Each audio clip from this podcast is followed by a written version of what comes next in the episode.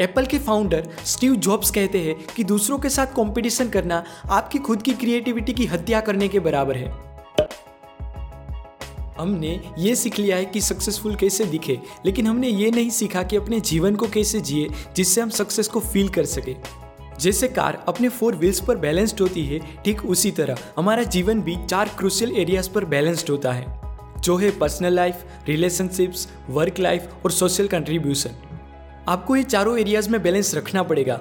अगर किसी एक एरिया में आपका स्कोर हाई और किसी में आपका स्कोर बहुत लो होगा तो आपको जर्नी का मज़ा नहीं आएगा। जैसे कार के टायर में प्रेशर मेंटेन करना पड़ता है, ठीक उसी तरह। लाइफ के इस एरियाज़ में हमें हमारा एटीट्यूड मेंटेन करना पड़ता है। तो चलिए जानते हैं कि हम कैसे इन सभी एरियाज़ को मेंटेन करके अपनी लाइफ को ऑप्टिमाइज कर सकते हैं। फ़र्स्ट विल है पर्सनल लाइफ हम चीज़ों को वो जो है उसी तरह नहीं देखते। हम उसे हम जो है उसी तरह देखते हैं। और ये सही भी है कि जैसे आप होगे, वैसे ही आपको दुनिया दिखेगी। फॉर एग्ज़ाम्पल अभी अभी जो गुजरात में सरदार वल्लभ भाई पटेल का वर्ल्ड का सबसे टॉलेस्ट स्टैच्यू बना है, उसे अगर कोई बिजनेसमैन देखे तो उसमें उसको बिज़नेस दिखेगा। अगर कोई आर्टिस्ट उसे देखे तो उसमें उसको आर्ट दिखेगा। सीमेंट वाले को सीमेंट दिखेगा और लोखंड वाले को उसमें लोखंड दिखेगा। और इंश्योरेंस एजेंट को उसमें इंश्योरेंस दिखेगा। मतलब कि ये तो पक्का है कि जैसे आप होगे, वैसी आपको दुनिया दिखेगी।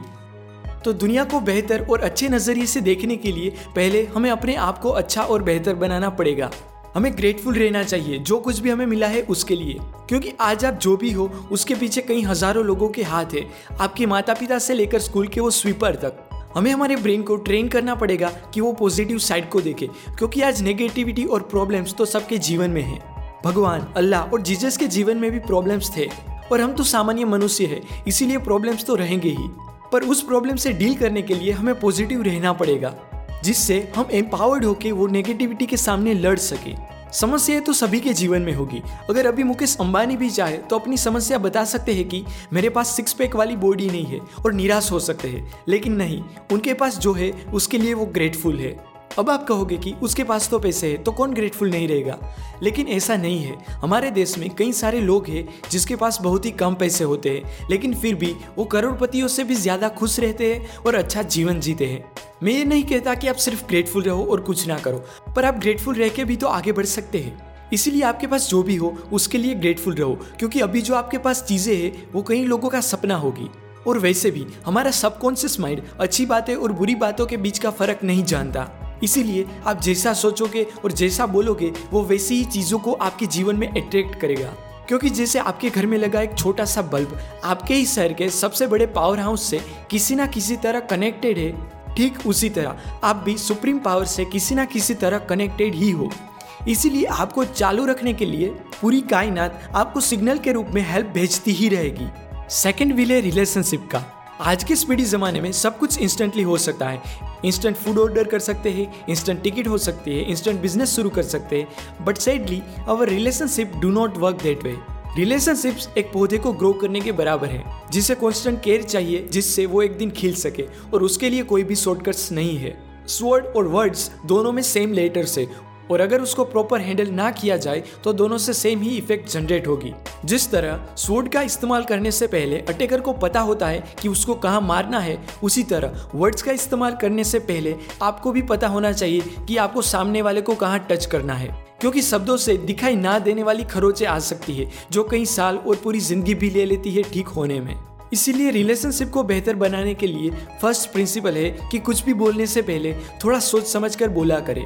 और दूसरा प्रिंसिपल है कि separate the episode from the person अगर आपकी किसी के साथ बहस हो गई है तो हमारा दिमाग दो ही सॉल्यूशन सोचता है कि either it is your problem और इट इज़ माई प्रॉब्लम लेकिन ये दोनों गलत है। इसका सबसे बेस्ट सॉल्यूशन है कि इट इज़ दी प्रॉब्लम मतलब कि वो समस्या को वो पर्सन से अलग कर दो। जिससे दो बेनिफिट्स हो गए आप वो व्यक्ति को माफ़ भी कर पाओगे और वो समस्या का समाधान भी आसानी से ढूंढ पाओगे।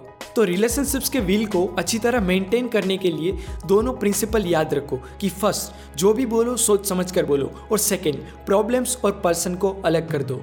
थर्ड व्हील है वर्क लाइफ हम उन्हीं लोगों के साथ कंपटीशन करते हैं जिनकी वर्क लाइफ और लाइफस्टाइल थोड़ी बहुत हमारी वर्क लाइफ और लाइफस्टाइल से मिलती जुलती हो।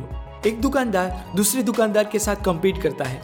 एक यूट्यूबर दूसरे यूट्यूबर के साथ कम्पीट करता है। बिजनेसमैन बिजनेसमैन के साथ और स्टूडेंट्स दूसरे स्टूडेंट्स के साथ कंपटीशन करते रहते हैं। लेकिन ये अच्छा काम नहीं है। एप्पल के फाउंडर स्टीव जॉब्स कहते हैं कि दूसरों के साथ कंपटीशन करना आपकी खुद की क्रिएटिविटी की हत्या करने के बराबर है। क्योंकि कंपटीशन से आप कुछ नया क्रिएट करके नहीं, पर कॉपी करके ग्रो करने की कोशिश करोगे। कंपटीशन बुरी बात नहीं है, पर कंपटीशन हेल्दी होनी चाहिए। हेल्दी मतलब कॉम्पिटिंग विथ योर सेल्फ हर रोज अपने आप से बेहतर बनने की कोशिश करो, दूसरों से बेहतर बनने में कुछ नहीं रखा। आपको कंपटीशन क्यों नहीं करनी चाहिए? इसके ऊपर मैंने एक ज़बरदस्त वीडियो बनाया है, जिसे आप यहाँ आई बटन पर क्लिक करके इस वीडियो के बाद ज़रूर देखें। Fourth wheel is social contribution पिघलती हुई आइसक्रीम और पिघलती हुई मोमबत्ती हमें काफ़ी कुछ सिखा जाती है। आइसक्रीम से सीखने को मिलता है कि लाइफ पिघल जाए, उससे पहले उसका मज़ा ले लो। और मोमबत्ती से सीखने को मिलता है कि लाइफ पिघल जाए, उससे पहले दूसरों को प्रकाश दे दो। एक हमें सेल्फिश बनाती है और एक हमें सेल्फलेस बनाती है। आइसक्रीम और मोमबत्ती दोनों पिघलती है, लेकिन दोनों के पिघलने के रीजंस कम्प्लीटली डिफरेंट है। अब डिसाइड आपको करना है कि आपको अपने जीवन में आइसक्रीम की आइडियोलॉजी अपनानी है या कैंडल की। क्योंकि मोहम्मद अली कहते थे कि दूसरों को सर्विस प्रोवाइड करना आपका इस पृथ्वी पर रहने का किराया देने के बराबर है। गौर गोपाल दास ने अपनी इस बुक में कई सारे इंसिडेंट्स बताए हैं, जो आपका लाइफ की ओर देखने का पूरा नज़रिया बदल देगी। अगर आपकी उम्र 20 साल से ज़्यादा है तो मैं आपको रिकमेंड करता हूँ कि आप इस बुक को ज़रूर पढ़ें।